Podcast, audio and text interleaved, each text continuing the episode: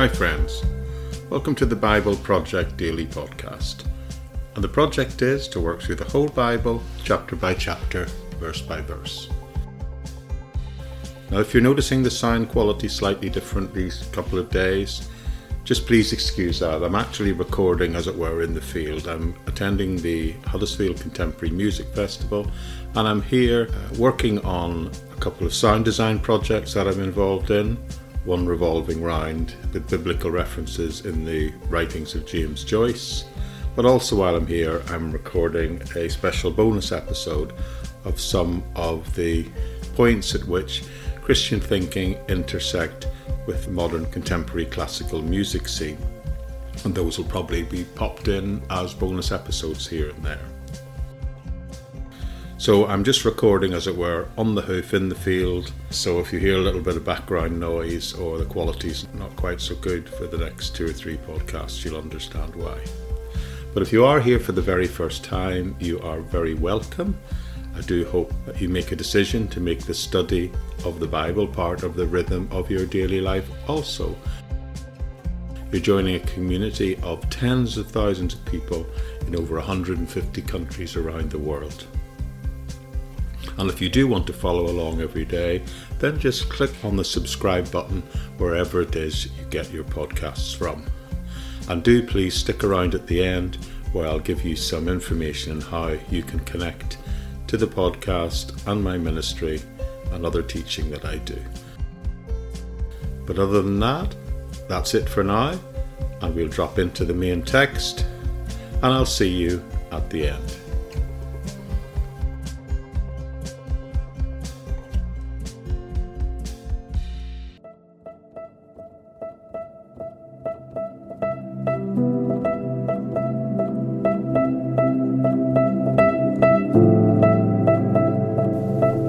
Okay, friends, here we are, and we're just looking at one verse today, closing off this part of the passage of the Sermon of the Mount, and I've called it Casting Pearls Before Swine.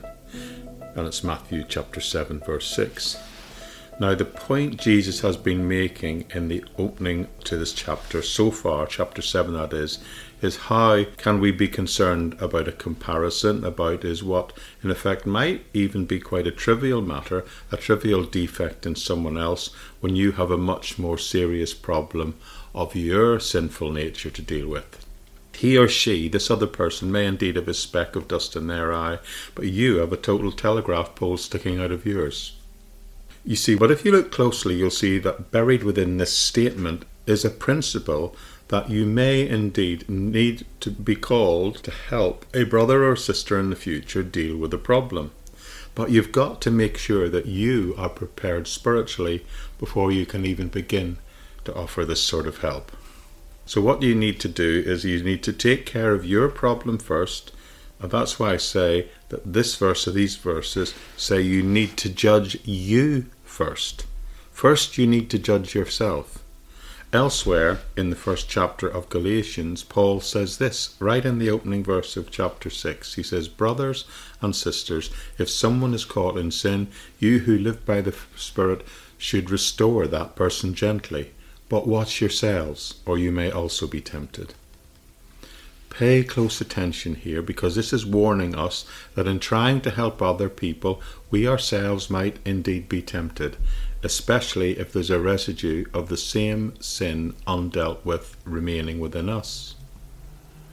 It's likely it's not your brother or sister that needs to be corrected, it's you that needs to be corrected first before you go and correct other people. That's the real point here. Deal with yourself first. True story. In a small village in rural England, in a county in the southwest of England. I have to say the police never actually named it. It was having a problem with speeding drivers, people going through the village, particularly in the evening and at night. So the little community got together and they decided to ask the local police to do something about it. And 80% of the adults in the village signed a petition saying that they should install traffic control lights at the village crossroads. Now, the police responded initially by doing a six hour road survey, whereby they set up a patrol to measure the speed of drivers passing through the village. On the first night, they gave out five speeding tickets, and all five of those people who were issued a ticket had signed that petition. They wanted to correct the problem, but they didn't look at themselves first. They thought it was all about other people. So all that Jesus is teaching here is, is he's saying we need always to start with ourselves. That's the message. And that's the core of what this verse is talking about. Now, let me pause for a second so we can just remind ourselves of our position and our perspective here. G, within the context of the passage it sits within, Jesus begins by saying, Judge not. That is, don't judge other people wrongly. The second thing he says is, Judge yourself first. And then that leads to this third concept, and that is, is the fact that we may be called to help some other people and that leads to this third concept, and that is there to help us see the very point he's just made in verses 3 and 4. That is, if there's another person who has a problem, then we should be prepared but need first to be equipped to help them. But don't ever think you can go and help someone else deal with it unless you've dealt with that same situation within yourself. In other words, first remove the plank from your own eye, and then you'll be able to clearly see in order to help remove the speck from your brother or sister's eye. Now, he's clearly teaching at this point that you ought to deal with yourself first, and then that puts you in a position where you're able to go help other people. He calls the person who does that without judging themselves first a hypocrite because he has been using his criticism of others to deflect from his own sin. And they're trying to pass it off as an act of kindness, which makes it even work. That kind of judgment of others is just hypocrisy because it pretends to show our concern for righteousness, but the person who does that is criticizing others with an unforgiving spirit, while at the same time having the same problems themselves. It's the ultimate in hypocrisy. So judge yourself first and then remove the blockage from your own eye first, and then maybe go and try and help others. The Pharisees judged and criticized others to make themselves look good but Christians should judge themselves so they can go help others look good. So that they can go and help others look good. And that's the point he's making in this passage. If you first deal with your own fault, then you're in a position to help somebody else who has the same fault. You could go to them and say, Look, what God has done for me, He can do for you. You can say, My friend, you've only got a speck in your eye. I had a whole tree in mine. Then you're really in a position to help the other person. Now, just as an aside, Jesus here uses the one part of the body, the eye, to make his point, and that in itself is rather interesting to me. Because if you think about it, the eye is one of the most sensitive parts of the body. So maybe there, embedded within this illustration, is the idea if you're going to go and help someone else with their problem, then you're going to need to be gentle, to be tender. Have you ever helped someone get something out of their eye? You're dealing with the most sensitive part of the body, and you need to be alongside them, to be close to them, and to look deeply at them, and then be gentle when you take out whatever the obstruction is. So be careful when you do this, it is telling us. I think that's another secondary point being made here by Jesus' choice of words and the illustration he chooses. Now, maybe the other person's problem is as big as yours was. So go and help them, but you can only really help them if someone's got a really big or chronic issue, if you yourself have dealt with that own issue in your own life first. Okay, the final verse in this section, well, it's really interesting, isn't it? It's an unusual statement. It's made at this point. Let me just read for you again verse 6 Do not give what is holy to the dogs, nor cast your pearls before swine, lest they trample them under their feet and turn and tear you in pieces. Wow, what a dramatic verse. What's all that about? How did we get here? I mean, don't cast your pearls before swine, before pigs. What does that mean? He's just said that we are to go and help people, right? Well, I think this puts in here is something which says that the previous commission to help people is not absolute. There are some limits and restrictions upon it. You shouldn't try to correct everybody, or you shouldn't try and correct the same person repeatedly. I think that's the real point of this verse. There are peoples who have problems that you should not try and help. There are people who have problems that you should try and help, but there are those people who have problems that you should invest a limited amount of time in or not go there at all. And Jesus is clearly teaching this here in verse 6. But that raises the question is why wouldn't we help some of these people or try to help some of these people? Well, in the first place, there are some who won't appreciate it. And he uses the illustration, the idea of dogs or pigs. Now, today we see dogs as pets, but in the ancient world, in Jesus' day, a dog was not a domesticated animal like the lovely pets that we see today. In those days, dogs survived by scavenging on garbage. They were usually scrawny in appearance and aggressive. And pigs as well. They were actually thought of as unholy. They were considered unclean and it was absolutely unthinkable that a Jew would ever eat pork or have anything to do with a pig or a dog for that matter. And you certainly wouldn't take something that was holy or valuable and give it or feed it to a dog or a pig. Notice what he says about the pig, in that if you take a pearl and you put it in a pig pen, they'll just trample on it. So you can go and give spiritual advice, a pearl of wisdom, so to speak, a truth. You can give it to some people and they'll just trample on it. Then notice what he says in verse 6 they might even turn around and tear you to pieces. Isn't that interesting? So there's some people that really you shouldn't even try to help because if you do, they will not only reject you with contempt, but they might turn around and savage you for it. So, another factor being taught here in dealing with others is to take their character into consideration. Exercise discernment, discretion. Or, as someone once said, quite humorously, Christians, yes, we may be sheep, but that doesn't mean we should let people pull the wool over our eyes. So we need to exercise some discretion in those type of situations. What we need to do is probe gently and see how receptive people are. I th- find this verse particularly enlightening because I personally have learned the truth through experience, some bitter experience, that this is true. What I've learned is that if you try and correct someone, you need to be careful because they will very often turn their anger against you. I think I've experienced having people turn on me more than I care to remember. I've experienced that, but I've also learned not to do that because of that. As a matter of fact, Jesus said something in another context and another relationship about this, which I think is helpful. Sometimes it can be the timing that's wrong. I talk to people all the time, and I think to myself, if only they could hear me. I think I have some things that I could pull out of Scripture that might really be of help, but maybe, and truth, that maybe because the way I approach it, or the way I handle it, or the way I say it, that they just can't take it, they can't handle it.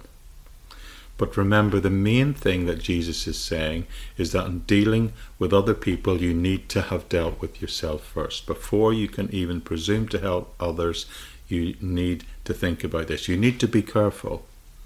But you also need to be careful. And if they're not receptive, or after repeated attempts to offer help, they remain not receptive, then just don't go there anymore. Some people you shouldn't even try to help. Solomon said, He who corrects a scoffer gets shamed himself, and he who tries to rebuke a wicked man only harms himself.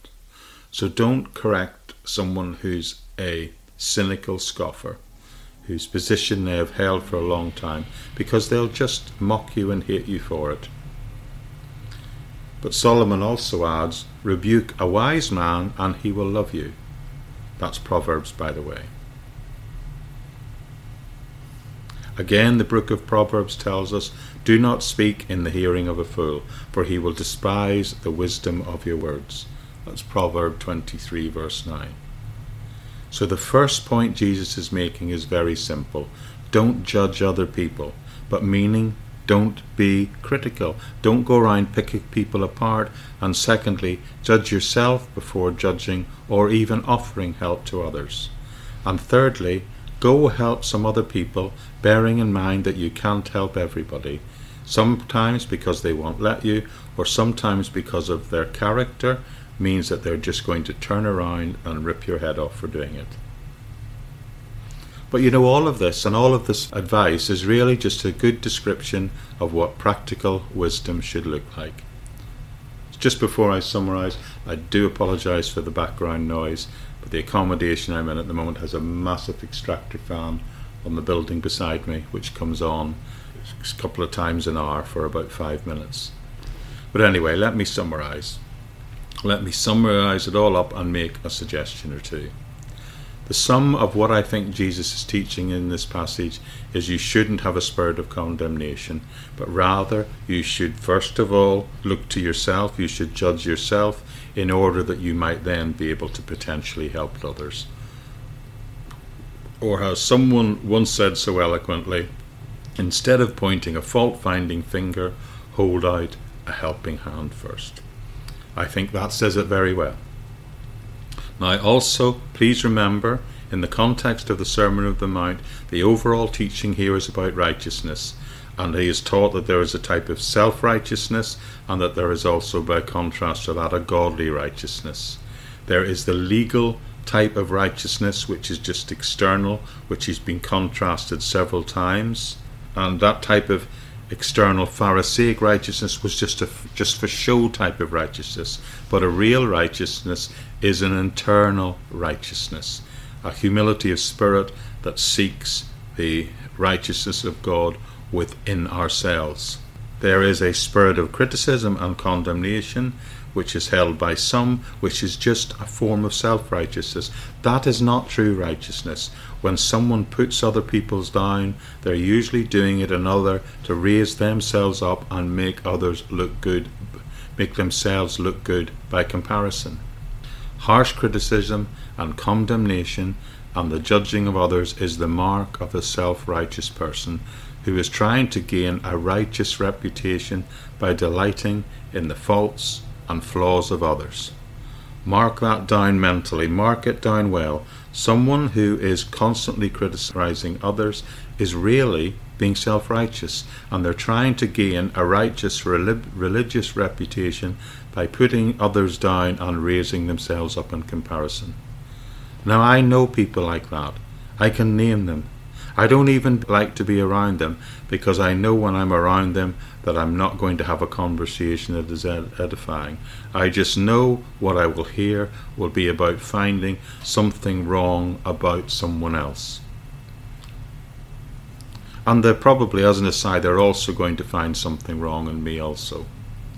What is really going on is they're trying to put everyone else down so they can raise themselves up above everybody else. What we all need is real righteousness. What we all first have to deal with is our own heart, and we need to do it with ruthless honesty. We need to take two by four piece of wood out of our own eyes and be critical of ourselves and even harder on ourselves than we're ever prepared to be on others. Then only when the circumstances are right can we judge others impartially. I'm told that the ancient Greeks, when they had a particularly difficult but important trial, they would conduct the trial in the dark. They would turn out the lights so the judge and jury could not see the defendant, and all they could hear were the facts that were being presented. Ruthlessly deal with yourself, and then be equally ruthless in insisting on getting the facts before judging any other person or situation, instead of being critical and fault finding. In one of her novels, Agatha Christie tells of a story, I think gets to this point very well, in the sense that about being judged by the same standard by which you judge others. In the Agatha Christie novel I'm thinking about, there's a magistrate who didn't have any patience with lawbreakers. In fact, he thought that they all should be punished to the maximum of the law, with exceptional rigour, he's quoted as saying. He says, We need to make an example of these people, and if you catch someone on the wrong side of the law, the law should punish them to the max. Do you agree? he asked another character, who happened to be a vicar. And his reply was interesting. He said, You forget, my calling obligates me to respect one quality above all other others, and the quality of mercy should take precedent over judgment. And that's quoting a scripture reference, it's quoting from what Jesus has been saying here. When my time comes, I would be sorry if the only plea I had to offer was one of that the justice of God should follow, because it might mean that only then justice could be meted out to me. So we ourselves, we have been shown grace and we have been shown mercy. So we also always have a choice. You can either exercise justice or you can exercise mercy. But remember, whatever way that you choose to go in that direction will be the way in which you will be judged by Father God.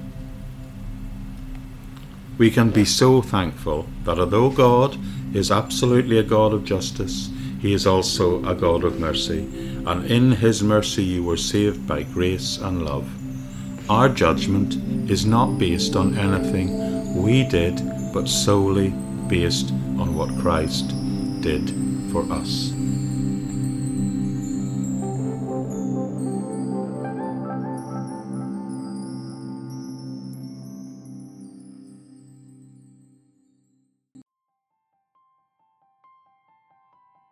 Okay, friends, that's it for today. I'm sorry about the background noise today, but there's absolutely nothing I can do about it. I hope it hasn't got in the way of you finding that teaching helpful. If you are here for the very first time today, like I said at the beginning, let me remind you that there are lots of ways you can connect to the teaching associated with my ministry. The primary thing, of course, here is the Bible Project Daily podcast, which is the main thing, which is hosted on thebibleproject.buzzsprout.com. You find the complete back catalogue of all the podcasts there. So you can make the decision not only to follow along, but maybe go back and join us from the beginning. Now, within the episode notes, which should be available wherever you're getting your podcast from, whatever provider you're doing, you'll find a transcript as well as other ways with other links you can connect to my ministry. If you can't see it, because I'm aware that a few podcast platforms don't link the episode note page within their version of it, then just go to the Buzzsprout website, thebibleproject.buzzsprout.com, and you'll find the episodes there as well.